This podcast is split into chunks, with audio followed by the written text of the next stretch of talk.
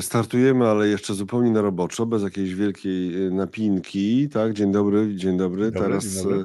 Bez takiego że w ogóle tutaj startuje live, po prostu tak, rozkręcamy się, drodzy, czekamy na osoby, które do nas jeszcze dotrą, już widzę, że licznik pokazuje, że jesteście, dziękuję bardzo. Nieważne, czy masz rację, to jest początek pewnej sentencji, to jest tytuł dzisiejszego odcinka i o tym też będzie, a co ważne, nieważne, czy masz rację, czy racji nie masz. Wyjaśnimy wszystko. Ważne, ale... już puściłeś, tak, oczywiście. Będzie przegląd rynków i trochę takich smętnych tematów dotyczących gospodarek. Niestety smętnych, bo przecież ciągle tak chyba obowiązuje taka wizja, że przyszły rok w polskiej gospodarce będzie już lepszy, czyli będzie wzrost gospodarczy, nie szorowanie blisko zera jak w 2023. Czy ja powiedziałem przyszły rok? Tak? Ten rok, 2024. Ale ja się tak zastanawiam, bo ty brzmisz jak prorok, może to właśnie tak będzie, że dopiero przyszły rok będzie lepszy. O nie to miałem na myśli, ale kto wie, tak? Nie, nie idźmy tą drogą. Ja wolałbym, żeby ten był lepszy już od razu. Wiesz, ja też. Aha. Arkadiuszowi się jeszcze tutaj przypomina kwestia dolara, ale to już jest stara sprawa, wczoraj o tym mówiliśmy, tak? Czy ktoś sprzedał po tyle? No chyba nie, po tyle to nie. Ten może być dobry, ale przyszły lepszy, Paweł pisze. No właśnie, i niech tak będzie. No dobrze, drodzy, zaczynamy w takim razie i najpierw będzie przegląd rynków. Rafał popastwi się, a to na Nasdaqu się popastwi, a to na WIG-20 się popastwi, a potem tematy tak jak w opisie mniej więcej, może coś dojdzie, to zależy od tego, jak będziecie aktywni. Bardzo dziękujemy za wszystkie łapki w odcinku wczorajszym, bo to rzeczywiście mega tych łapek się nam nazbierało. Zaraz spojrzę, ale było grubo powyżej 400 łapek, to jak na nasze dotychczasowe możliwości, to naprawdę nie wiem, czy nie rekord łapkowy. To też zachęcamy do tego, żeby klikać łapkę na Facebooku. Oczywiście lajki będą bardzo mile widziane przez nas. Na razie jest jeden kciuk w górę na Facebooku, z tego co widzę, no ale tam grupa się zmniejszyła, o tym wczoraj mówiliśmy, bo jakoś tam na Facebooku rozchodzenie się tych materiałów jest znacznie słabsze niż było kiedyś, większe grono na YouTubie, zachęcamy Facebook nas nie lubi. Żebyście zrobili sobie subskrypcję, jeżeli tutaj jesteście z nami po raz pierwszy, po raz drugi, po raz trzeci, ale tej subskrypcji jeszcze nie macie, włączyli powiadomienia, żeby nic was nie ominęło i startujemy.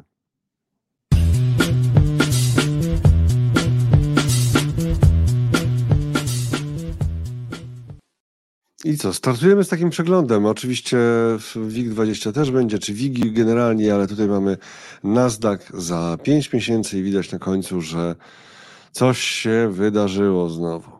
No wydarzyło się i tutaj myśmy w grudniu mieli taką sesję, znaczy my, Amerykanie mieli taką sesję, jeden dzień spadku, jeszcze przed świętami i no wtedy już tak były obawy, że to koniec wzrostów i że rynek już dalej w górę nie będzie miał siły, żeby pójść. No miał siłę. Wygląda na to, że inwestorzy zarządzający i w ogóle cały rynek stwierdził, że wyniki trzeba dowieść przynajmniej do końca roku, więc te spółki, które były mocno wyciągnięte, między innymi Wielka Siódemka, wspaniała, cudowna siódemka, czyli te największe spółki big techowe, ale też na przykład producenci, nie tylko Nvidia, ale w ogóle producenci mikroprocesorów. To wczoraj była duża przecena, tam spółki pospadały po kilka procent. I jak to wygląda? No wygląda o tyle niedobrze, że ten spadek, który był w grudniu, ten spadek wczorajszy jest głębszy, to znaczy tutaj wskazania są, że rynek zaczyna być nerwowy. Podkreślam, zaczyna być nerwowy, bo to wcale nie oznacza, że tu już za chwilę zaczynamy spadki, że dzisiaj to już kontynuacja tych spadków i w ogóle to koniec świata.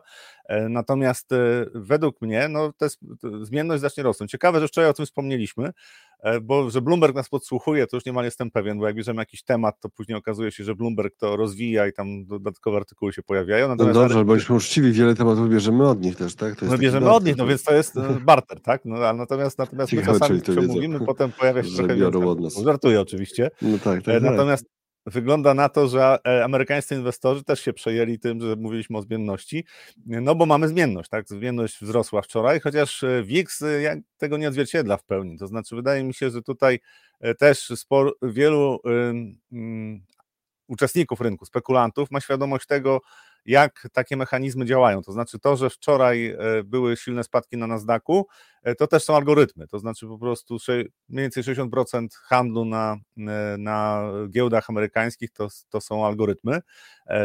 I to jest coś, co warto brać pod uwagę, czyli jak mamy taki dzień jak wczorajszy, to mało jest odważnych, którzy by chcieli zatrzymać taki proces spadku. Dlatego Nasdaq zareagował nerwowo. Ja bym zwrócił uwagę na to, że Dow Jones nie spadł, wybronił się wczoraj. To też jest dobrze, to teraz powiedzmy to konkretnie, czyli Nasdaq minus 1,63, tak? Tak, teraz z kolei S&P 500 minus 0,6 prawie, tak, a Dow Jones plus 0,07% na wczorajszej sesji. Czyli praktycznie się wybronił. To też widać od pewnego czasu, że Dow Jones jest zasilany kapitałem i tam płynie kapitał. Ja przyjmuję, i to też potwierdzone jest, jak postrzegają inwestorzy, dla których inwestorów, jaki rynek jest atrakcyjny, inwestorzy zagraniczni bardzo często inwestują w spółki z Dow Jonesa. To nie chodzi o sam indeks, tylko o spółki, które tam są, czyli takie spółki, które wypłacają dywidendy, które są bardziej stabilne. To nie są tylko big techy, bo tam big techy też są, ale to są spółki, które mają swoje zalety, jeżeli chodzi o przechowywanie kapitału. I to jest inwestor zagraniczny z punktu widzenia Amerykanów. S&P 500 to są przede wszystkim instytucje zarządzające kapitałami w Stanach Zjednoczonych. Nasdaq to jest bardziej ulica, tak, czyli inwestorzy detaliczni. Znaczy to nie jest to nauka ścisła, natomiast mniej więcej postrzeganie tych rynków w ten sposób mówi o tym, czego możemy się spodziewać, jeżeli chodzi o przepływ kapitałów. Ja uważam, że Stany Zjednoczone rynek amerykański będzie przyciągał kapitały i to, co wczoraj się wydarzyło, to jest po pierwsze, to jest potwierdzenie według mnie tego, że rynek amerykański w tym roku będzie, zwłaszcza te spółki takie dywidendowe, te spółki, które mają solidne fundamenty, że będzie atrakcyjny dla zagranicznych inwestorów i to widać na Dow Jonesie. Po drugie, jak popatrzymy na indeksy, to jeżeli jest sytuacja, w której mamy spadki na Nasdaqu, a równocześnie Dow Jones nie spada, to prawdopodobnie będziemy w najbliższym czasie po prostu mieli podwyższoną zmienność i raczej nie zakładałbym jakiegoś gigantycznego krachu. Ja w ogóle w tym roku nie zakładam, że rynek amerykański, wbrew temu, co jest popularne wśród niektórych analityków, przepowiadanie, jakie to będą spadki, 70% albo więcej, to nie spodziewam się, żeby w tym roku rynek amerykański załamał, nawet gdyby Chiny zaatakowały Tajwan. 70%? No jest taki mój faworyt, Harry Dent, to jest na przykład jeden z takich ekonomistów, on już jest koło 70, ale ten człowiek po prostu, on ma jakąś ideę fix, bo on zawsze opowiada o tym, że już za miesiąc, dwa będzie największy krach w historii amerykańskiej giełdy i te spadki właśnie będą 70-80%. I on to ma taką mantrę, on to powtarza, rynek idzie do góry, on to powtarza. I są tacy, natomiast są to też... może po prostu nie ma sensu słuchać skrajnych po prostu... Ale całkiem sporo jest takich analityków, którzy nawet... Jest taki dziennikarz, który też zajmuje się zarządzaniem pieniędzmi w pewnym stopniu, znaczy bardziej to jest kwestie biuletynów takich informacyjnych. Zeberg pan się nazywa, na Twitterze jest dostępny i to jest człowiek, który prawidłowo przewidział w tym roku, co się wydarzy, w ubiegłym roku, co się wydarzyło na giełdach, znaczy zakładał, że będzie duża hossa, natomiast on zapowiada, że tutaj w tym roku, jak już ta hossa się skończy, mówi, że S&P 500 może nawet do 6000 punktów dojść, ale jak się hossa skończy, to potem załamanie będzie właśnie największe w historii i tak dalej, bo deflacja i tak dalej, więc takie opinie się pojawiają, natomiast z punktu widzenia zarządzania kapitałem, to obstawianie tak skrajnych scenariuszy nie ma specjalnego sensu, natomiast wracając do tego, co się wydarzyło na giełdach, to znaczy ta reakcja rynku wczorajsza jest bardzo ciekawa z punktu widzenia zmiany dynamiki rynku, to znaczy w tej chwili widać, że rynek był bardzo mocno wyciągnięty w górę, zwłaszcza Nasdaq w ubiegłym roku i inwestorzy już w ostatnia sesja ubiegłego roku zaczęli realizować zyski, tam były niewielkie spadki, natomiast wczoraj te spadki przyspieszyły. To wcale nie oznacza w mojej ocenie, że już zaczynamy wielką wyprzedaż na tym rynku, natomiast według mnie w najbliższych miesiącach będziemy mieli jednak podwyższoną zmienność, znaczy tu jest sporo tych wskazań dotyczących fundamentów amerykańskiej gospodarki, oczekiwania właśnie na pozytywne scenariusze, wyłącznie pozytywne scenariusze, które napędzały wzrosty na Nasdaqu, według mnie będą w tej chwili weryfikowane. To zazwyczaj zapowiada większą zmienność i być może faktycznie będzie korekta rzędu 20% w ciągu tego roku, co jest możliwe, natomiast z punktu widzenia tego, co się wydarzyło, czy oceniając to, co się wydarzyło wczoraj, wcale nie musi to być zapowiedź już wielkiej wyprzedaży. Realizacja zysków, te spółki, które bardzo mocno rosły, wczoraj traciły dużo, też Apple, ja bym zwrócił uwagę na Apple'a, w ogóle to jest spółka, która jak popatrzymy na rynek amerykański, no to jest oczywiście gigantyczna spółka, według mnie w najbliższym czasie ze względów fundamentalnych, znaczy to co się dzieje w spółce, jeżeli chodzi o sprzedaż, to według mnie w najbliższym czasie może się okazać, że Apple nie będzie nadążał za indeksami, to znaczy będzie spółką, która będzie trochę słabsza. To jest coś, czego się spodziewam w tym roku, że może być właśnie tak, że indeksy nie będą odzwierciedlały w pełni tego, co się będzie działo na poszczególnych spółkach, bo może się okazać, że te największe spółki, te 7 największych spółek już jest tak popularna, że one wcale nie będą tak mocno rosły. I to może pokazać, że Nasdaq będzie zachowywał się trochę słabiej, a reszta rynku może być trochę lepsza. Ale tutaj jest wykres właśnie Apple'a. I co jest niepokojące? No niepokojące jest to, że Apple wyłamał się z takiej konsolidacji, czyli był powyżej $190 w listopadzie, znaczy na poziomie $190 się kurs utrzymał w listopadzie, potem była próba ataku $200, czyli szczyt wszechczasów i potem osłabnięcie w drugiej połowie grudnia rynku akcji i wczoraj wyłamanie w dół z taką dużą luką. To jest według mnie sygnał taki, jaki pojawił się na początku sierpnia, czyli spodziewałbym się, że w najbliższym czasie Apple będzie miał problemy, żeby pokonać szczyty. Dlaczego o tym mówię? Bo jak będziemy patrzyli na indeksy, zwłaszcza na Nasdaqa 100, to tam te 7 największych spółek ma bardzo duży udział. Jeżeli te spółki nie będą chciały rosnąć w szybkim tempie, no to indeks nie będzie zbyt mocno zyskiwał, natomiast może być tak, że właśnie drugi szereg rynku, czyli te mniejsze spółki w skali oczywiście Stanów Zjednoczonych będą rosły. Dla tych największych spółek jest też z tych 7 spółek, bo przeglądałem wczoraj, jak wygląda sytuacja taka techniczna i fundamentalna, to Apple wykazuje największe powody do tego, żeby się martwić o kontynuację wzrostów. Microsoft na przykład cały czas według mnie jest w dość dobrej sytuacji, jeżeli chodzi o obraz techniczny rynku i też jeżeli chodzi o fundamenty, to wydaje się, że tam jest mniej zagrożeń niż w przypadku Apple'a. Natomiast to, co się wydarzyło wczoraj na rynku amerykańskim, nie powinno nikogo zaskakiwać.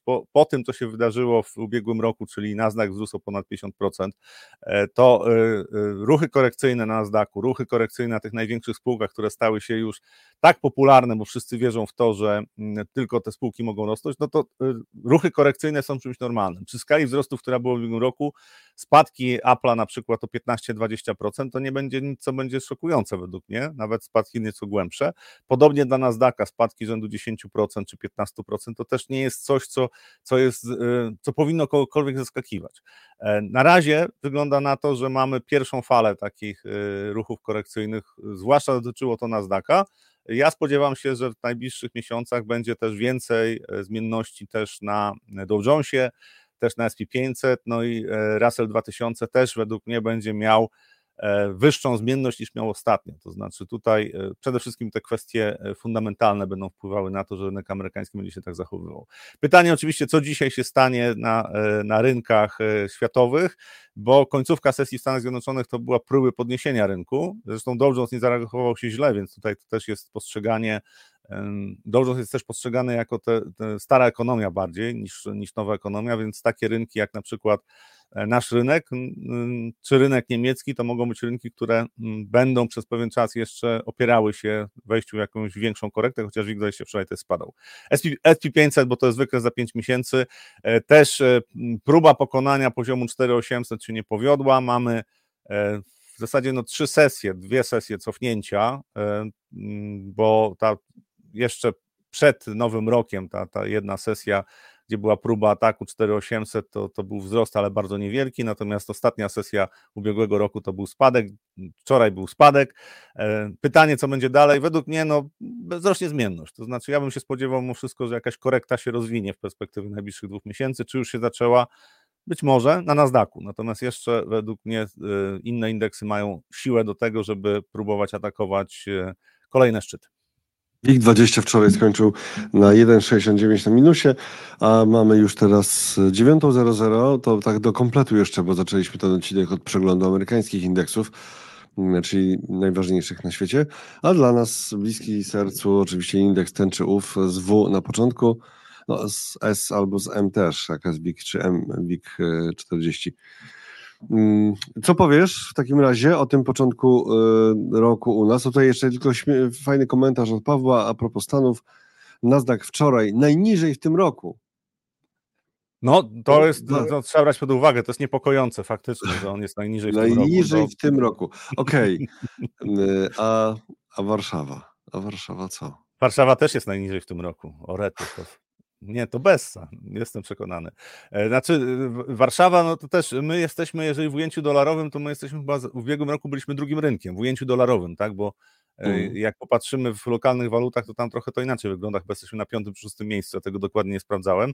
Natomiast też no ubiegły rok rewelacyjny, jeżeli chodzi o WIG-20 i też od grudnia to no, rynek się zbierał do tego, żeby jakieś tam przeceny się pojawiły, czy na bankach, czy chociażby wczoraj Allegro się bardzo mocno przeceniło, a to jest pochodna według mnie informacji, znaczy dostępnej wcześniej, jutro lock-upy się kończą, czyli niemożność sprzedawania akcji przez większych udziałowców, znaczy przez zarząd, przepraszam, tak, przez ludzi, którzy są w spółce i być może to była taka reakcja, natomiast jak popatrzymy na przede wszystkim na banki, to wydaje mi się, że no tutaj też w najbliższym czasie przyhamowanie tych wzrostów, rozbudowana korekta to jest coś, co jest scenariuszem według mnie bazowym. Znaczy rynki akcji no praktycznie nie zdarza się, żeby rosły bez żadnych korekt. Jeżeli faktycznie rynki już wchodzą w taką fazę manii, czyli mamy wzrosty, tak jak był to końcówka 1999 roku, czy u nas 2006 na misiach, tak, no to ja wtedy zaczynam się naprawdę obawiać, że za chwilę to się może źle skończyć. Na razie jak popatrzymy, to są WIG-banki, tak pokazujesz, od października wzrosty było 7,5 tysiąca punktów, doszliśmy do 11 tysięcy punktów, no po takich wzrostach spodziewać się, że nic się nie wydarzy, że żadnego ruchu korekcyjnego nie będzie, że nie cofniemy się na przykład, nie wiem, do 10 tysięcy punktów na tym indeksie, co było taką zupełnie naturalną korektą, no to jest bardzo duża wiara w to, że optymistyczny scenariusz się zwycięży. To nie jest niemożliwe, że za chwilę będziemy kontynuowali ruch wzrostowy też na WIG-banki, natomiast mimo wszystko po tak silnych wzrostach to właśnie warto się przygotować na to, że wzrośnie zmienność, będą ruchy korekcyjne, żeby nas to też nie, żebyśmy realizowali swoją strategię, to znaczy jak wierzymy w polską gospodarkę, jak wierzymy, że na świecie nie ma powodów do tego, żeby załamała się gospodarka światowa, dopóki takich powodów nie ma. Oczywiście używam słowa wiara w takim kontekście, że są przesłanki do tego, żeby tak zakładać.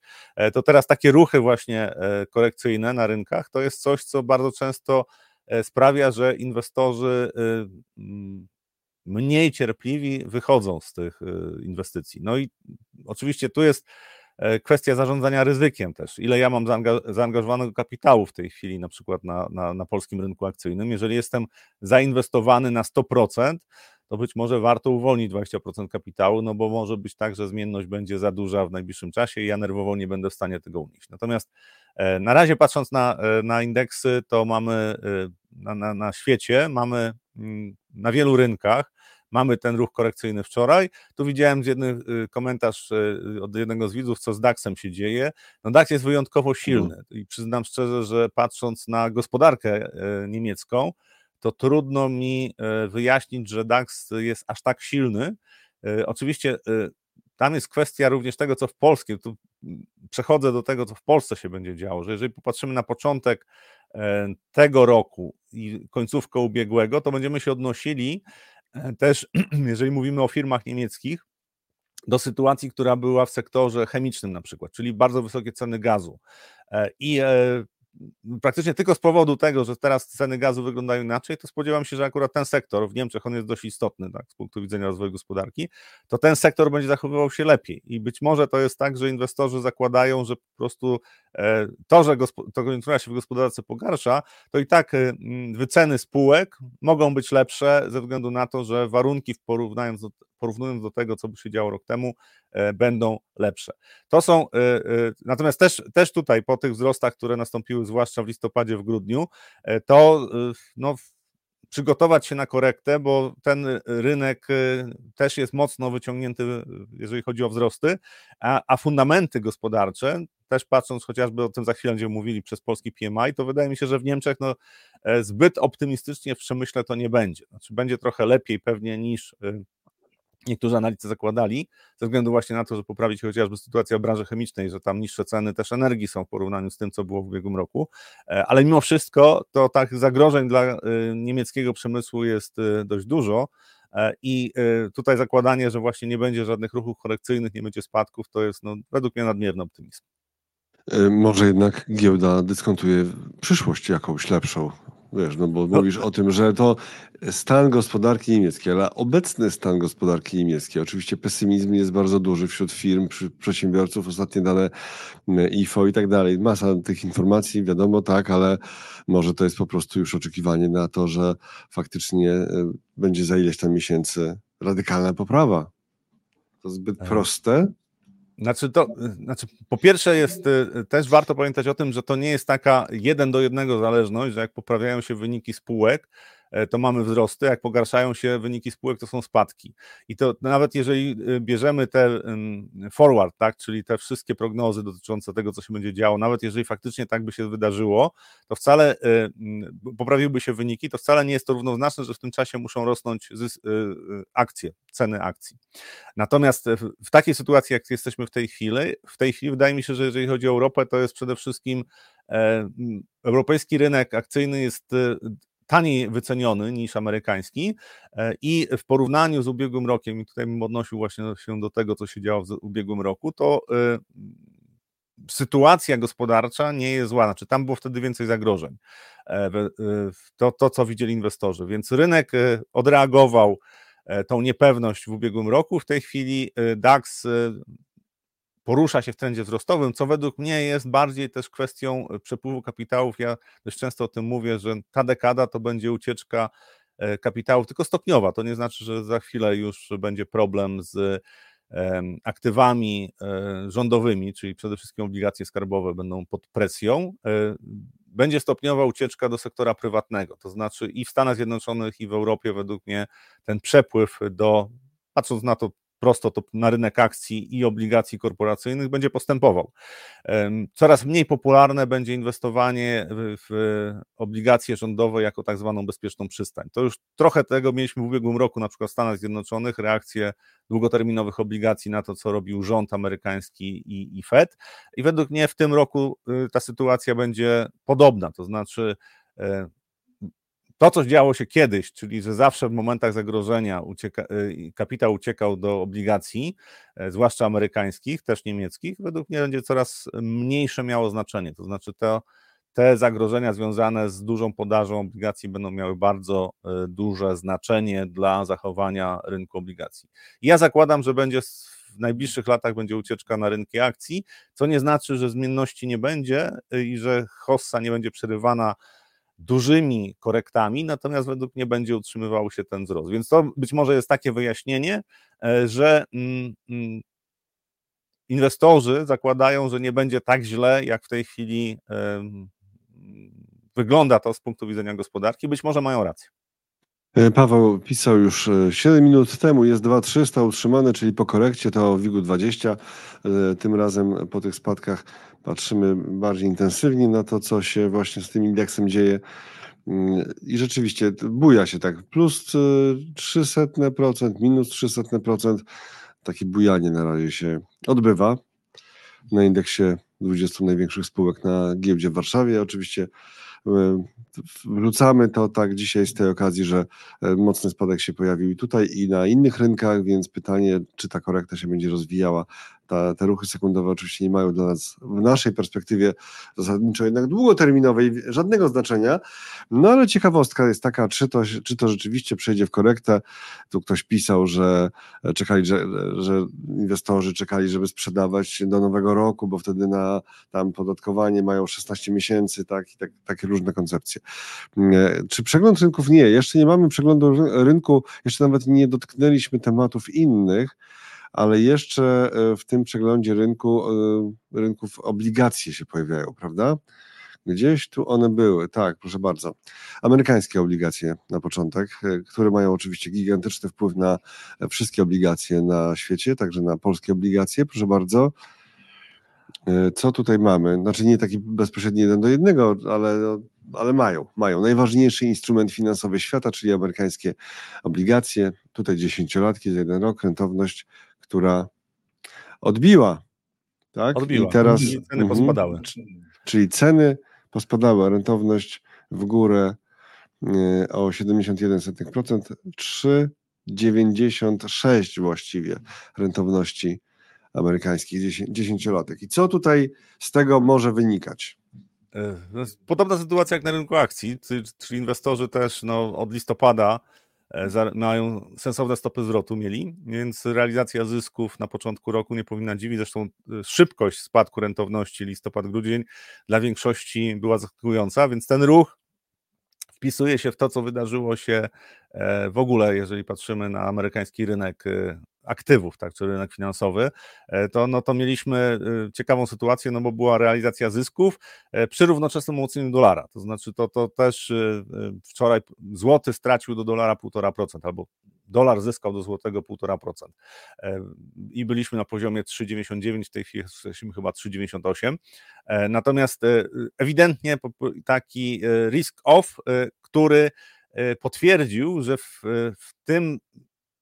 w tej fazie, w której jesteśmy, jeżeli chodzi o rynki finansowe, to bardzo ostrożnie podchodził do tego, żeby zakładać, że obligacje będą zyskiwały wtedy, czyli rentowności będą spadały, długoterminowe, w momencie jak pogorszy się koniunktura w Stanach Zjednoczonych, na przykład na rynku akcji. Na razie jesteśmy, i to jesteśmy już od 2 lat co najmniej, prawie od 3, jesteśmy w takiej fazie, kiedy rentowności obligacji spadają wtedy, kiedy rynki idą do góry, znacznie częściej niż to, co działo się kiedyś, że w momentach pogorszenia koniunktury na giełdach, to właśnie wtedy dopiero rentowności spadały, czyli był popyt na te obligacje.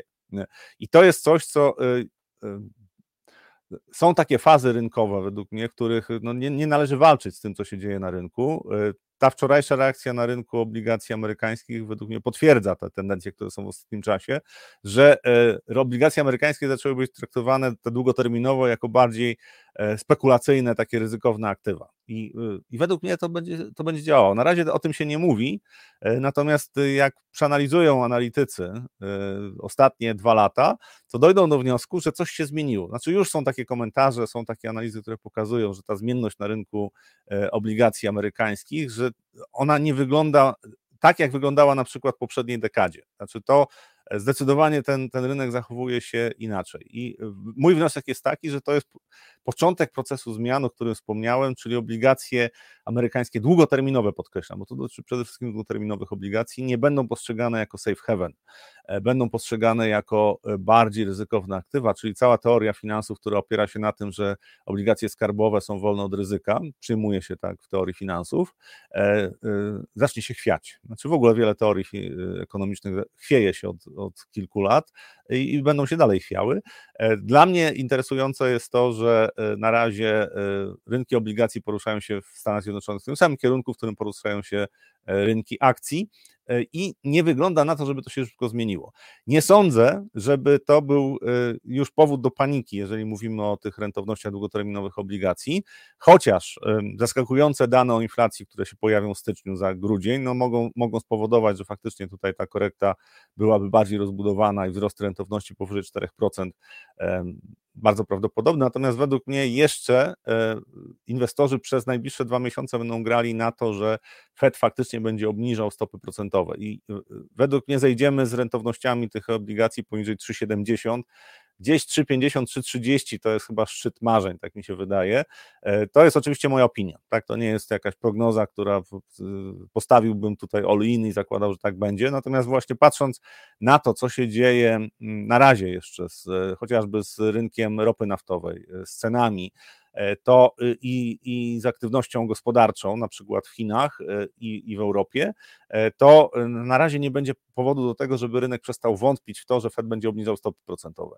I to do konferencji marcowej według mnie Fedu, tak, to będzie szansa na to, że tutaj będą spadki rentowności. Czy tak będzie, nie wiem, natomiast traktuję to jako ruch korekcyjny w silnym trendzie spadku rentowności, więc jeszcze trochę pewnie na obligacjach amerykańskich da się zarobić, zwłaszcza w pierwszym kwartale.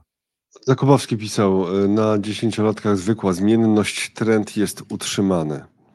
No to zwykła zmienność, znaczy w porównaniu z tym, co się działo w zeszłym roku, jaka była zmienność, zresztą to też analitycy dostrzegali, że zmienność na obligacjach amerykańskich długoterminowych była ponadprzeciętna w ubiegłym roku, patrząc na historyczne dane, na przykład za 10 lat, ta zmienność była zdecydowanie większa, więc ten ruch, który odbył się w ciągu ostatnich 2 sesji tak naprawdę w górę rentowności, to nie jest coś szokującego. Faktycznie, to zwykła zmienność nawet niespecjalnie przekracza to, co się działo w ostatnich miesiącach. Na razie trend według mnie też jest utrzymany, chociaż tutaj jeszcze najbliższe dni pewnie mogą przynieść próbę pokonania 4%. Zakładam, że mogą, natomiast to nie jest prognoza. Na razie niespecjalnie chciałbym walczyć z tym trendem. Trzeba poczekać na sprzyjające warunki techniczne, makroekonomiczne. Marcowe posiedzenie Fedu, według mnie to będzie weryfikacja tego, czy rynek faktycznie może dalej wierzyć w to, że tych obniżek 100% w Stanach będzie powyżej 5, tak? Optymiści już mówią, że będzie 7 w tym roku, czy jednak nie będzie tyle obniżek, bo jak będą tylko 2, no to obecne rentowności 10-letnich obligacji już są za wysokie. No, ale to przekonamy się w marcu. Na razie jesteśmy w takiej fazie, w jakiej jesteśmy. To powinno też rzutować trochę na polskie obligacje. Gdyby tutaj się pogorszyła koniunktura na amerykańskich obligacjach, pewnie pogorszy się na niemieckich obligacjach, no i to wtedy uderzy też w polski rynek obligacji. Ja przechodząc na polskie obligacje, to zwróciłem uwagę na to, że pomimo słabszego odczytu PMI i sygnału, że przemysł może zachować się trochę słabiej, to zakładam, że inflacja w Polsce będzie w tym roku na zdecydowanie wyższych poziomach niż zakładają ekonomiści i na koniec roku według mnie będziemy z inflacją powyżej 7%, ale to jest moje założenie. Wspomniałeś o polskich obligacjach, to może jeszcze dorzucę, jak to wygląda. Polskie 10-latki, proszę Państwa, to jest ich obraz i to jest rentowność 5,32, wzrost o 0,68 rentowności. No tak, ale ja bym zwrócił uwagę, że w grudniu byliśmy na poziomie 5% i jeżeli dla amerykańskich obligacji 10-letnich traktowanie tych obligacji jako takiego aktywa spekulacyjnego, co się dzieje w ostatnich 2 latach, jest czymś nietypowym, bo to zawsze było safe haven, czyli jak było źle na świecie, no to właśnie kupowali, jak coś się działo niepokojącego w gospodarce, w polityce, to kupowali inwestorzy te obligacje, to dla polskich obligacji naturalne jest to, że jak się pogarsza sentyment do danego rynku, to tracą i akcje, i obligacje. Znaczy to jest w ogóle reguła tak wszystkich rynków wschodzących, a my nadal takim rynkiem jesteśmy. I tu widać było w grudniu już, rentowności zaczęły sobie w drugiej połowie grudnia rosnąć, co też wskazywało, że w pewnym momencie może się okazać, że chociażby ten trend spadkowy dolara może ulec zmianie.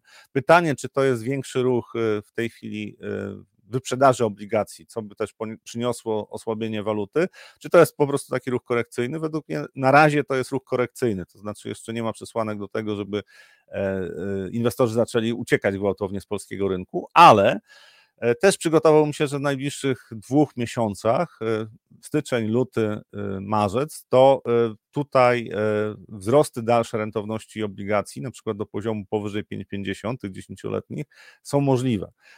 Zwłaszcza ja patrzę na polski rynek i zdaję sobie sprawę, że w ubiegłym roku było dyskontowanie tego, że inflacja będzie spadała i że poziomy rentowności obligacji polskich są atrakcyjne w porównaniu na przykład z europejskimi, niemieckimi, tak, czy francuskimi obligacjami. Natomiast w tej chwili bardziej według mnie rynek będzie weryfikował to, czy te optymistyczne założenia w ubiegłym roku nie były trochę na wyrost. Znowu wracam do tego, co w tym roku według mnie będzie się działo na rynku obligacji i rynku akcji, czyli będzie podwyższona zmienność. Wydaje mi się, że takie ruchy są znacznie bardziej prawdopodobne niż taki spokojny trend spadkowy, jeżeli mówimy o rentowności. A tutaj dolar złoty. Tak, dolar złoty właśnie. Prawie 4 złote było wczoraj, 3,99. Według mnie takie ruchy w najbliższym czasie będą się powtarzały, to znaczy niekoniecznie to oznacza, że dolar już musi bardzo słabnąć, natomiast też patrząc na euro-dolara, to tutaj kurs euro-dolara spadł wczoraj poniżej 1,10 i to znalazło odzwierciedlenie momentalnie na dolar złoty. Według mnie te poziomy poniżej 3,90 to raczej jest atrakcyjny moment, żeby sobie stopniowo tak trochę dolarów kupować, co nie znaczy, że tutaj spadki, że wzrosty są pewne, natomiast patrząc na to, jak rynki mogą się zachowywać, czyli ten wzrost zmienności, trochę więcej niepokoju na rynkach, większej zmienności, no to jest takie otoczenie, w którym według mnie dolar może zyskiwać. To jest to, co się wydarzyło wczoraj, jest potwierdzeniem tego, że nie zakładając oczywiście, że to już dzisiaj spadki, tak, dolar będzie dalej wzrastał, natomiast w perspektywie najbliższych kilku tygodni według mnie tutaj po prostu będzie bardziej nerwowo, będzie poszukiwanie nowych atrakcyjnych rynków, będzie realokacja kapitału. Warto pamiętać, że styczeń jest takim miesiącem, w którym następuje duża realokacja, jeżeli chodzi o aktywa, takie portfelowe, to znaczy są rynki, które są na nowo odkrywane, według mnie polski rynek będzie odkrywany, no ale to też są, niektórzy inwestorzy wychodzą z tego rynku, niektórzy się pojawiają, to jest początek roku, więc najbliższe tygodnie pewnie jakaś zmienność, ale bardzo dużo z tej zmienności to będzie taki szum bez wyraźnego trendu. Okej, ale to co przeważa? Czy w Twoim poglądzie, czy złoty będzie się umacniał do dolara, czy nie? Pytanie, o jakim terminie mówimy, bo w krótkiej perspektywie takiej na tam powiedzmy kilka miesięcy. To tutaj spodziewałbym się lekkiego osłabienia złotego, czyli w międzyczasie pewnie będziemy tam w okolicach 4,24, 30. Natomiast końcówka roku znowu może być optymistyczna, znaczy patrząc na takie scenariusze dla gospodarki światowej, to jak przejdziemy w tą fazę spowolnienia też w Stanach Zjednoczonych, bo to spowolnienie będzie w tym roku, to jest według mnie 80% prawdopodobieństwa. No to jaki efekt dla złotego? Osłabienie. Znaczy to wtedy to jest wbrew temu, co niektórzy analitycy twierdzą, że osłabienie gospodarki amerykańskiej. To jakie ma znaczenie to, co mówiłeś, że rynki są odkrywane, Polska jest odkrywana na nowo też? Bo to jest skala ruchu, tak? Bo to będzie taki czynnik, który będzie według mnie wspierał polskie aktywa, czyli tutaj nie będzie... Złotego, czyli będzie wspierał złotego. I złotego, tak, że po prostu inwestorzy duzi... Będą traktowali nasz rynek jako, znaczy pojawił się już w ubiegłym roku kapitał długoterminowy i to zmienia dynamikę rynku, to znaczy to, co się wydarzyło w 2022 roku, czyli te spadki poniżej 1400 punktów WIG-20, to była totalna panika i tam inwestorzy po prostu stwierdzili, że w ogóle opuszczają ten region, to znaczy Polska przestała być atrakcyjna, nikt nie chciał inwestować, oczywiście to był błąd, bo od października 2022 jesteśmy w trendzie wzrostowym na WIG-20. Natomiast teraz w związku z tym, że są duże nadzieje na to, że w Polsce będzie poprawa też sytuacji, jeżeli chodzi o sytuację prawną, tak, otoczenie takie prawno-podatkowe, ale również to, że widzą inwestorzy, że konsument w Polsce będzie miał duże znaczenie, jeżeli chodzi o wzrost gospodarczy, czyli to, że inflacja jest niższa niż tempo inflacji jest niższe niż tempo wzrostu wynagrodzeń, będzie miało pozytywne przełożenie między innymi na rynek akcji. Więc ja bym się spodziewał, ale że to dobrze, ale ja pytam, że to długoterminowo tak, będzie grało na korzyść złotego, czyli ten napór kapitału będzie nas stabilizował. Natomiast w związku z tym, że w najbliższych miesiącach według mnie ujawnią się słabości gospodarki amerykańskiej. Nie sądzę, żeby to była wielka recesja, ale pogorszy się koniunktura i pogorszy się sentyment na rynkach światowych, to w tej perspektywie złoty będzie się osłabiał. I w tym czasie skala osłabienia złotego, zwłaszcza do dolara, i skala osłabienia złotego ogólnie do koszyka walut dodatkowo pokaże, czy polski rynek faktycznie jest tak postrzegany, jak ja się spodziewam, że będzie jednak tutaj kapitał zagraniczny parkował na dłużej. Wisi od jakiegoś czasu komentarz od Małgorzaty. Dzień dobry, proszę o euro-złotych. I wisi też wykres euro-złoty za 5 lat i widzimy tę gigantyczną zmienność, ale też pytanie, czy to już można powiedzieć o tym, o trendzie. Ja wiem, że to zależy znowu od tego euro-dolara, tak? Że to jest kluczowa sytuacja. Większość tej zmiany to jest właśnie to, co dzieje się na euro-dolarze. Jak byś to skomentował? No, w przypadku euro złotego to tutaj jest o tyle ciekawe, że no, my jesteśmy trochę traktowani jak przedłużenie strefy euro, pomimo że nie jesteśmy w tej strefie, i bardzo duże odchylenia kursu złotego muszą wynikać z tego, co się dzieje z postrzeganiem Polski ogólnie, czyli 2022 obawy o to, że wojna Rosji z Ukrainą spowoduje tutaj wzrost w ogóle ryzyka, były bardzo wysokie i w związku z tym złoty tracił do euro. Natomiast początek ubiegłego roku, to były pierwsze dwa kwartały ubiegłego roku, to był okres, kiedy polska gospodarka się źle zachowywała i ponieważ w 2022 roku inwestorzy zakładali, że polska gospodarka może być nieco słabsza, więc były czynniki te geopolityczne, jeszcze gospodarcze. Ale tutaj rynek zaczął dyskontować w pewnym momencie poprawę sytuacji w gospodarce, którą widzieliśmy w drugiej połowie ubiegłego roku. Dane o PKB za czwarty kwartał też będą pozytywne. Dane o PKB za pierwszy i drugi kwartał tego roku też będą pozytywne, bo to jest efekt przeniesienia, to znaczy jakby nawet gospodarka niespecjalnie rosła kwartał do kwartału, to i tak rok do roku będzie rosła, to znaczy to tak było źle na początku ubiegłego roku, że tutaj ten wzrost gospodarczy to będzie tam przynajmniej 2 punkty procentowe, byśmy więcej na początku tego roku, pierwsze dwa kwartały. I to są czynniki, które mogą zahamować osłabienie złotego, jeżeli pogorszy się sentyment na świecie. Natomiast ja bym zwrócił uwagę na poziomy euro-dolara, bo poziomy 4,30 to jest taki poziom, według mnie 4,30-4,35 to jest taki poziom, który jest dość naturalny z punktu widzenia siły nabywczej złotego i tego, jak polski złoty jest postrzegany długoterminowo.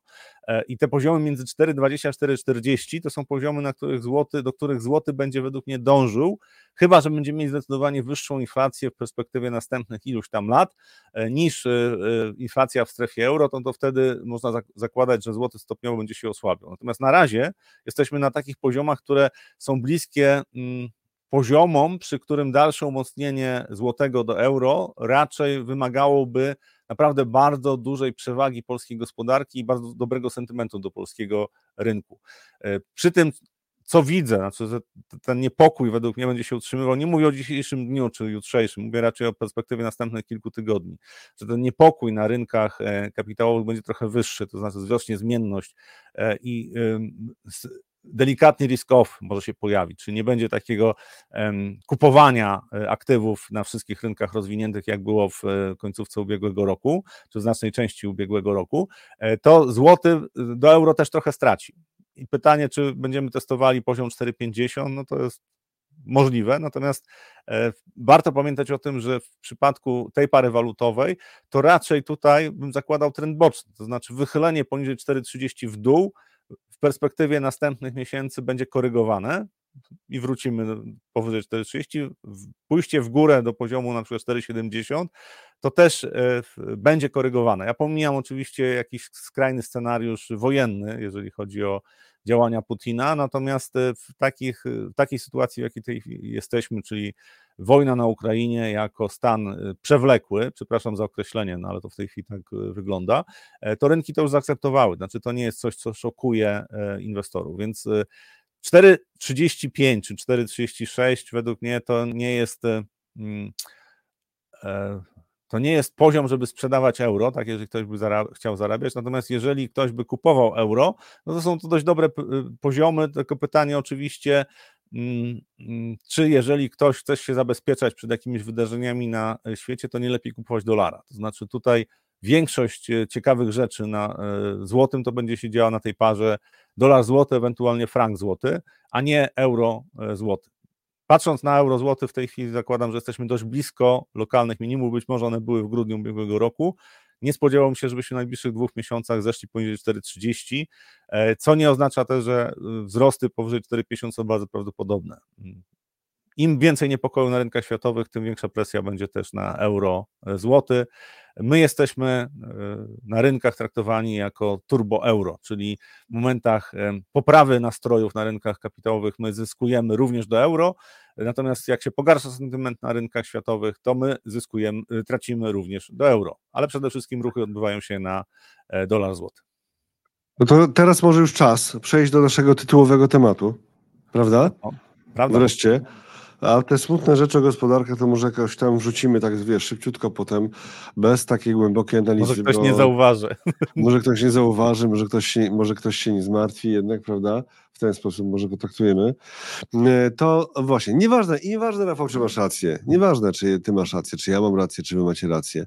Co innego jest ważne i tutaj cytat będzie, jak pokażemy tę osobę, to tutaj zastanawiam się, czy jakieś komentarze się nie posypią, bo to przez część publiczności szeroko jest osoba uważana za, za diabła wcielonego po prostu, tak? Człowiek, który tylko tak... Ale który mówisz o Tusku? Bez nazwisk. Żart. Nie, no właśnie. Tutaj ktoś tam wyrzucał też, a propos właśnie takich tekstów, to, że na tym kanale kasuje się komentarze. No czasami się kasuje, bo czasami nie ma wyjścia. Proszę Państwa, przede wszystkim kasuje się je wtedy, kiedy tematy w tych komentarzach są kompletnie niezwiązane z tematami naszymi inwestycyjnymi po prostu, bo jak wchodzimy w jakąś politykę i dyskusję o tym, czy wojna w Ukrainie to jest nasza wojna, czy nie nasza wojna, to nie jest temat tego kanału. No nie jest. I nie będzie. Nie będzie. No tak. Okej. Okay. To teraz właśnie George Soros i jego, nie wiem, czy to widać, że to nieważne, czy masz rację, czy nie. Ważne, ile zarabiasz, kiedy masz rację, a ile tracisz, kiedy racji nie masz. No właśnie. To jest taka mądrość, znaczy pomijając kwestię tego, co robi Soros poza światem inwestycji, no to był człowiek, który jednak miał pojęcie o tym, co się dzieje na rynkach światowych. Jest taka jego książka Alchemia Finansów. Dowiedziałem się, że w ogóle nie można jej kupić i na Allegro chyba 800 zł kosztuje ten egzemplarz. To jest książka, która w Polsce była wydana w latach 80. I składa się z dwóch części. Jedna to jest rozwinięcie jego koncepcji zwrotności na rynkach, a drugie to jest analiza rzeczywistych działań jego funduszu w okresie tam kilku lat. Chyba 2 lata były analizowane i sama analiza tego, co on robił i na podstawie czego podejmował decyzję, to jest bardzo interesująca lektura. Natomiast ta mądrość, którą on to przedstawia, to jest coś, co ja dość często przywołuję właśnie w kontekście osób, które mają takie prognozy typu załamanie na rynkach albo super hossa, coś tam się wydarzy niezwykłego, że to nie ma wiele wspólnego z zarządzaniem kapitałem. To znaczy sztuką jest nie to, żeby za każdym razem mieć rację, bo tego się nie da zrobić, tylko właśnie wykorzystywać te momenty, kiedy rynek nam sprzyja i wtedy zarabiać. Albo inaczej, ze świata spekulantów, to oczywiście utrzymywanie pozycji, które tracą, jest bez sensu, więc spekulanci z założenia powinni mieć stop lossy i powinni wykorzystywać strategie, które dają zyski, akceptując to, że znaczna część tych transakcji nie będzie zyskowna, natomiast generalnie utrzymuje się te transakcje, które przynoszą zyski. Ze świata inwestorów takich długoterminowych też trzeba zaakceptować, że nawet jak zbuduję sobie zdywersyfikowany portfel i będę przygotowany na różne scenariusze, to czasami wydarzy się coś w gospodarce światowej, że trzeba zrezygnować z jakichś inwestycji ze stratą i w ogóle zapomnieć o takim rynku. Dla mnie przykładem tego jest rynek chiński, przede wszystkim akcyjny, tak? W 2022 roku, w drugiej połowie roku, uświadomiłem sobie, że zmiany, które nastąpiły w polityce światowej, również będą wpływały na to, co będzie robił rząd chiński w polityce wewnętrznej. To znaczy te problemy gospodarcze, które mają, to są pochodne tego, co przygotowali przez lata i te problemy nie będą łatwe do rozwiązania, to znaczy oni są w pułapce, nie mają specjalnie możliwości, żeby z tego wyjść i straty na takich funduszach były do zaakceptowania, właśnie trzeba się wycofać i po prostu nie płakać nad tym, że się pomyliłem. Natomiast najważniejsze z punktu widzenia długoterminowego inwestora jest to, żeby mieć świadomość, że po pierwsze rynki akcyjne, które są w silnych trendach wzrostowych, długoterminowych, znacznie częściej utrzymują się w tych długoterminowych trendach wzrostowych znacznie dłużej i znacznie częściej powracają do tego trendu, niż zmieniają trend trwale. I to jest przykład rynku amerykańskiego, że w zeszłym roku i w 2022 cały czas mówiłem, że to nie jest koniec hossy, natomiast że przyjdą nowe szczyty na rynku amerykańskim, za co mi się obrywało, tak? Bo oczywiście tam 2022 to była bessa regularna, natomiast to wynikało bardziej z tego, jak rynek był wcześniej przegrzany. Natomiast co się wydarzyło w ubiegłym roku?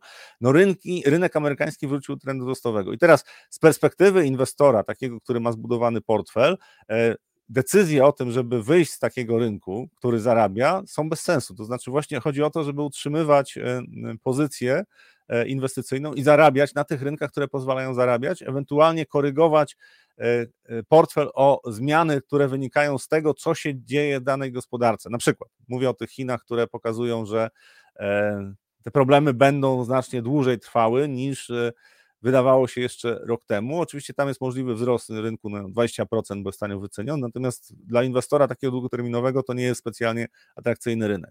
Wracając do tego, o czym powiedział Soros, komentarze, które bardzo często pojawiają się w mediach, tak, od różnych inwestorów i ludzi, którzy komentują rynki, niewiele mają wspólnego z zarządzaniem kapitałem, bo tutaj są dwa elementy. Po pierwsze oczekiwana stopa zwrotu, ale również ryzyko, o którym się mówi mniej.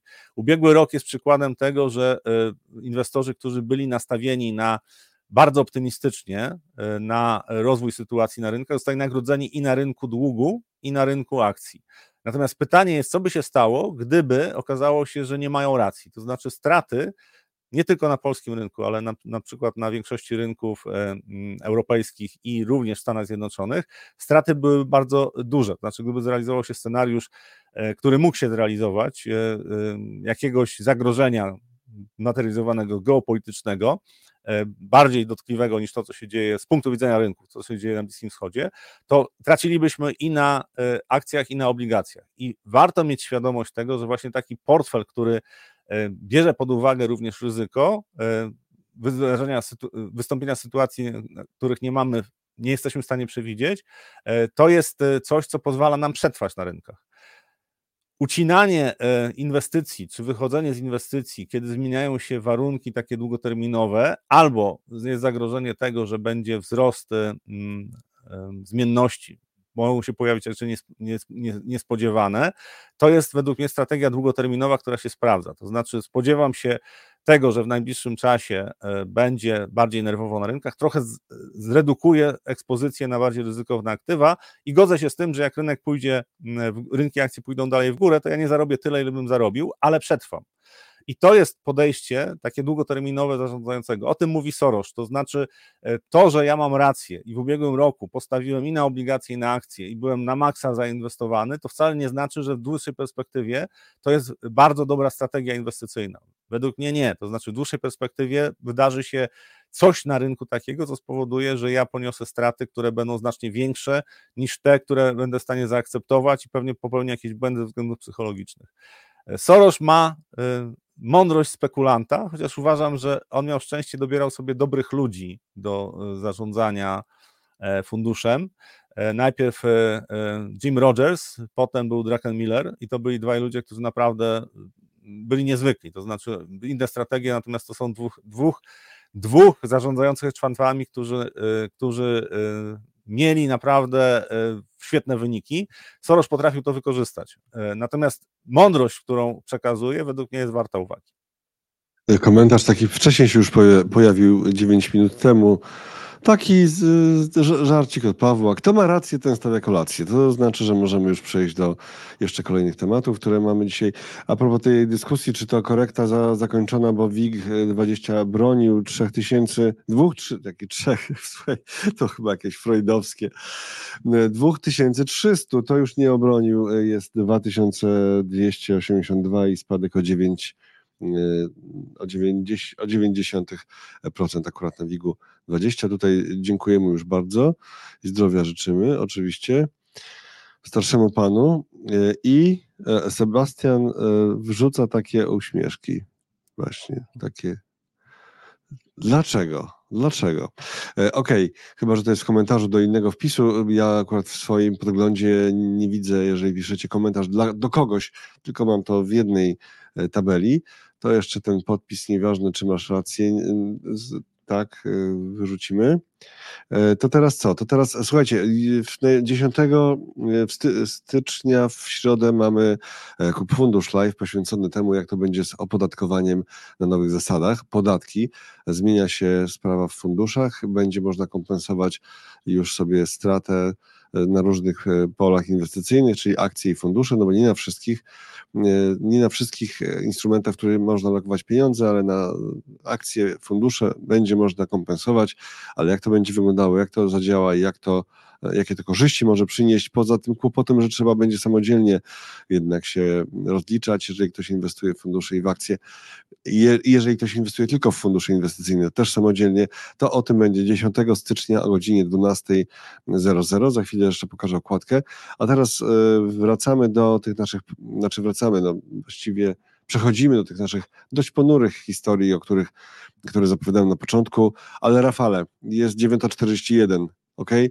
Nie zostawajmy do 12, bo mamy tutaj kolejnych tematów na spokojnie 2 godziny.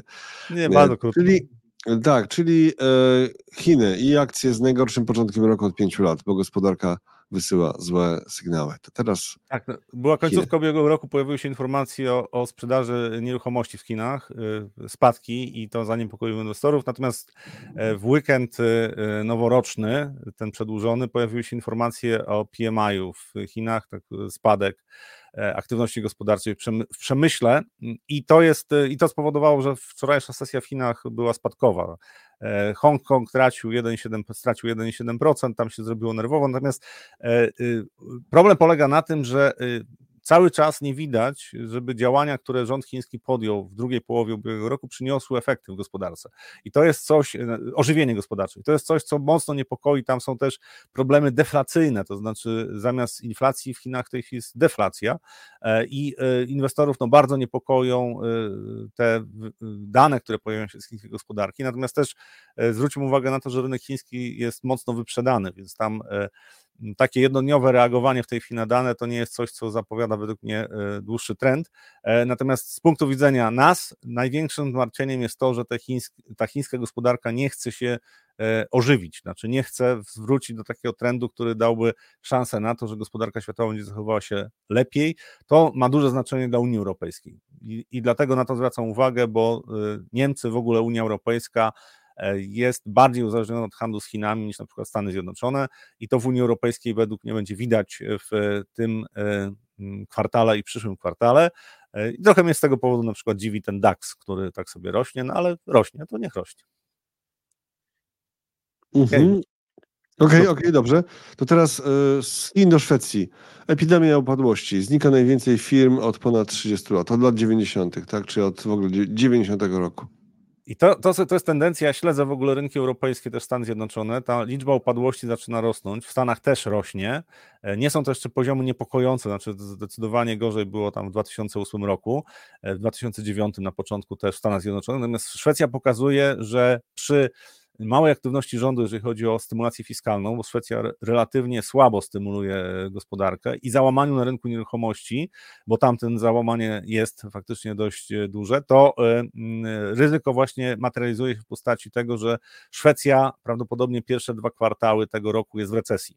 to jest zdecydowanie inna sytuacja niż w Polsce i tutaj zwróćmy uwagę na to, że to, co zrobił rząd tym kredytem 2%, tak, poprzedni rząd tym kredytem 2%, to jest zaburzenie sytuacji w gospodarce. Znaczy to jest coś, co spowodowało, że to pokazuje, jak duży wpływ na gospodarkę może mieć polityka rządu. To spowodowało, że ja w tej chwili zakładam, że właśnie ten optymizm polskiej gospodarce się utrzyma jeszcze w najbliższym czasie, a w Szwecji wprost przeciwnie, bo tam nie było prób podtrzymania sztucznie, bo to jest sztuczne działania tak rządowe, ale umówmy się, wszystkie działania ze strony rządu, banku centralnego można traktować jako sztuczne, natomiast zdecydowana różnica pomiędzy sytuacją w polskiej gospodarce a szwedzkiej gospodarce jest widoczna między innymi w liczbie upadłości. W Polsce też te upadłości są, zaczynają rosnąć, natomiast sytuacja generalnie, jeżeli patrzymy na polską gospodarkę, jest zdecydowanie lepsza.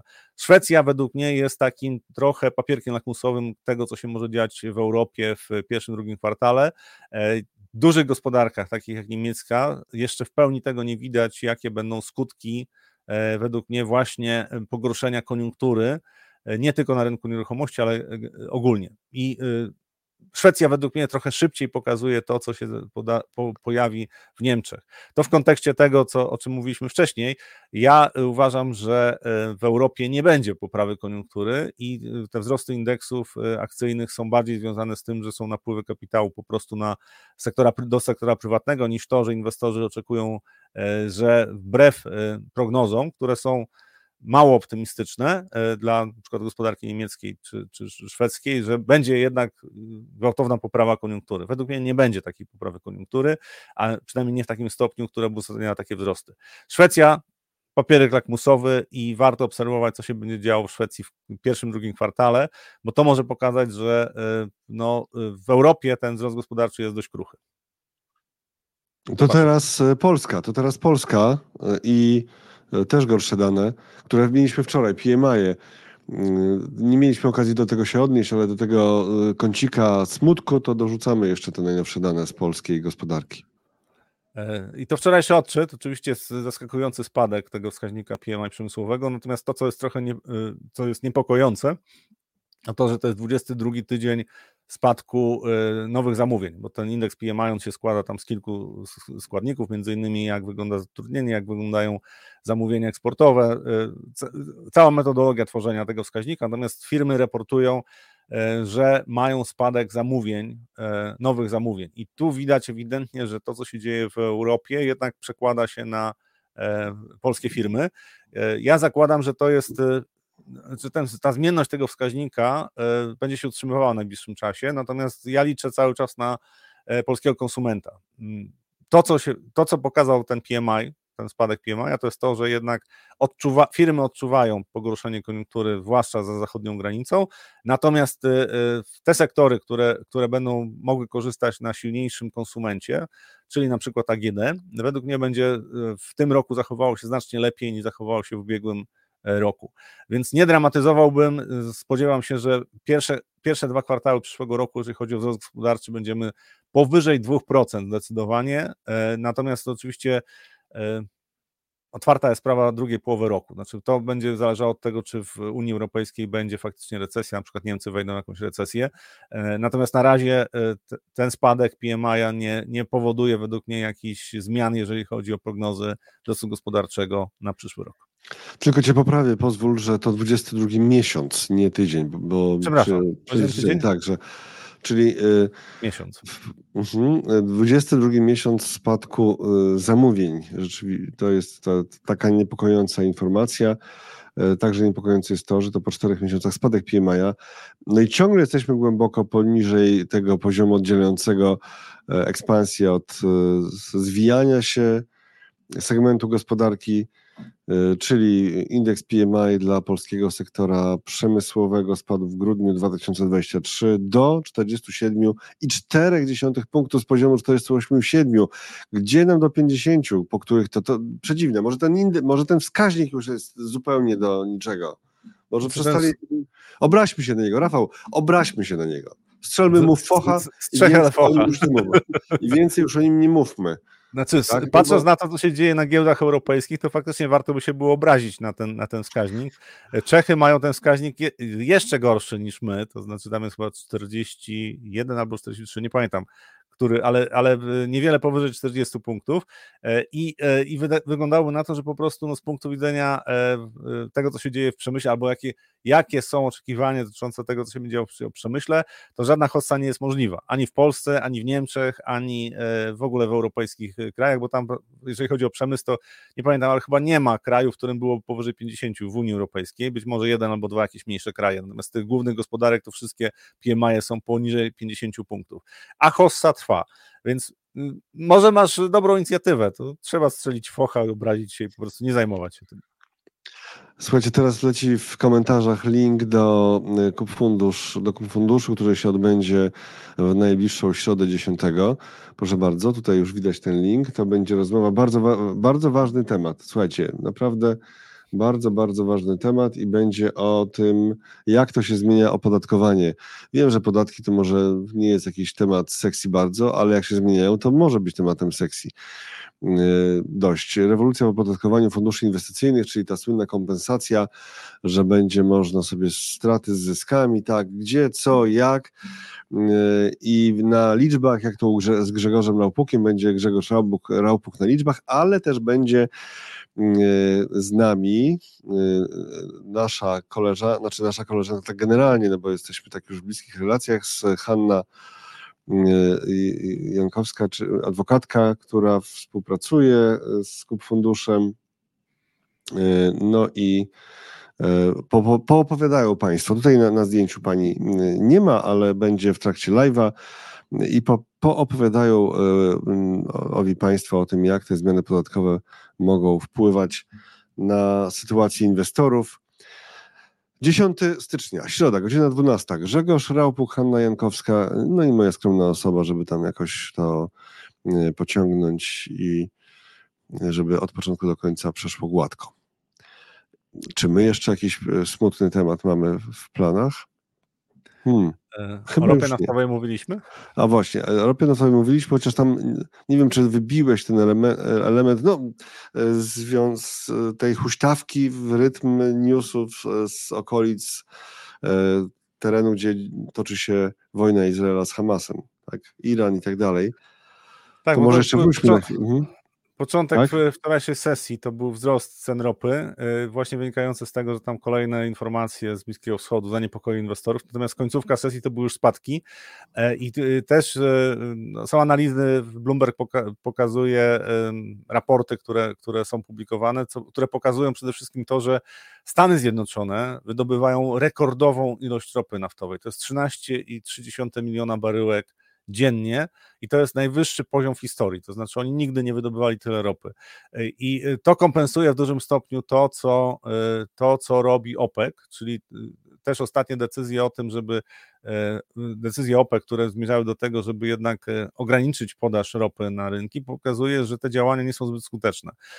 To z punktu widzenia gospodarki światowej nie jest źle, to znaczy niskie ceny ropy to jest paliwo, które dla gospodarki światowej ma duże znaczenie i też oczywiście to ułatwia dezinflację, więc z jednej strony patrząc na zachowanie rynków ropy, no to wydaje się, że inwestorzy obawiają się o perspektywy gospodarcze dla świata, czyli popyt na ropę może trochę spaść, a produkcja ropy niekoniecznie. Tutaj jest cała historia rosyjskiej ropy, która wydaje się, że wędruje po świecie w większej ilości niż oficjalne raporty to pokazują, to znaczy nikt dokładnie nie wie, ile milionów baryłek ropy rosyjskiej dziennie jest dostarczane na przykład do Azji. Są szacunki, ale dokładnie tego nie wiemy. Kolejny element tej układanki jest taki, że inwestorzy na rynku terminowym przestali wierzyć we wzrosty cen ropy, natomiast też jeżeli mówimy o rynku ropy, to 80% handlu nad kontraktach na ropę to są algorytmy. Więc ten rynek, jeżeli łapie jakieś trendy, to bardzo często one są wzmacniane właśnie przez algorytmy. Natomiast dla mnie interesująca jest reakcja rynków na informacje i wczoraj to podbicie cen ropy na początku dnia właśnie ze względu na to, że kolejne niepokojące się nazwisko krótkotrwałe miały krótkotrwały efekt na wzrost cen ropy, to raczej sugeruje, że ropa w najbliższym czasie potrzebuje zdecydowanie silniejszego impulsu albo politycznego, geopolitycznego, albo jeżeli chodzi o aktywność gospodarczą na świecie, żeby zaczęła rosnąć. Ja liczyłem, że jednak wzrosty cen ropy powyżej $80 nastąpią szybciej. Na razie wygląda na to, że ropa może się utrzymywać w okolicach powiedzmy $65-75 znacznie dłużej, właśnie ze względu na to, że produkcja amerykańska zwiększyła się w ostatnim czasie zdecydowanie wbrew nawet szacunkom, które dotyczyły rynku amerykańskiego. To jest też kwestia, którą analizowałem, znaczy czytałem o tym, że efektywność wydobycia ropy naftowej, jeżeli chodzi o sektor łupkowy, zdecydowanie wzrosła. To ułatwia wydobycie i też obniża koszt wydobycia, co sprawia, że opłaca się amerykańskim firmom wydobywać ropę, nawet jeżeli ona jest w okolicach $70. Bez sygnału jakiegoś właśnie takiego potężnego z geopolityki, na razie wygląda na to, że ceny ropy będą raczej w trendzie bocznym, spadkowym i jakieś ruchy pewnie dopiero się pojawią wtedy, jak będą dane za pierwszy kwartał albo przynajmniej styczeń, luty, dotyczące tego, jaka wygląda aktywność gospodarcza w Stanach Zjednoczonych i w Europie. I proszę Państwa, tym kończymy dzisiejsze spotkanie. Dziękujemy za wszystkie komentarze. Bardzo wiele oczywiście też nie przytoczyliśmy, bo jak zawsze na Top Czacie na YouTubie pojawiają się wątki. Zupełnie wątki takie własne. Dzisiaj było CPK na przykład dyskusja, tak? Między innymi chyba intensywnie. Nasz czat żyje, po prostu my bierzemy jakieś tematy. Ale mam nadzieję, że słuchacie czasami tego mimo wszystko, tak? Jednym uchem chociaż, tak? Tocząc swoje własne dyskusje. Pozdrawiamy wszystkich, którzy nas oglądają teraz już w postaci nagrania, nie są z nami na żywo. Zachęcamy do tego, żeby raz na jakiś czas wpadli i zachęcamy i prosimy do tego, żeby zostawili też komentarz pod filmem.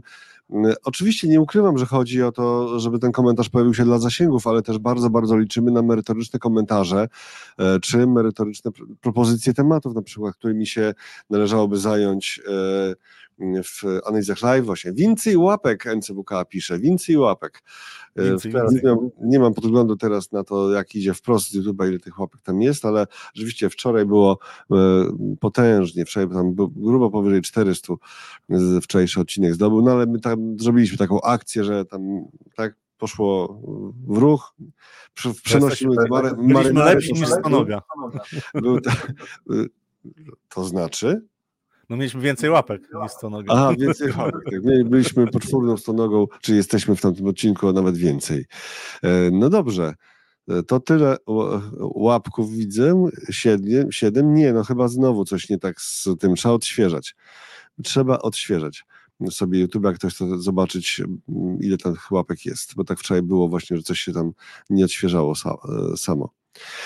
Proszę Państwa, dziękujemy bardzo. Dziękujemy. I do zobaczenia jutro o 8:45. Niespodzianka pewna będzie. Proszę obserwować powiadomienia.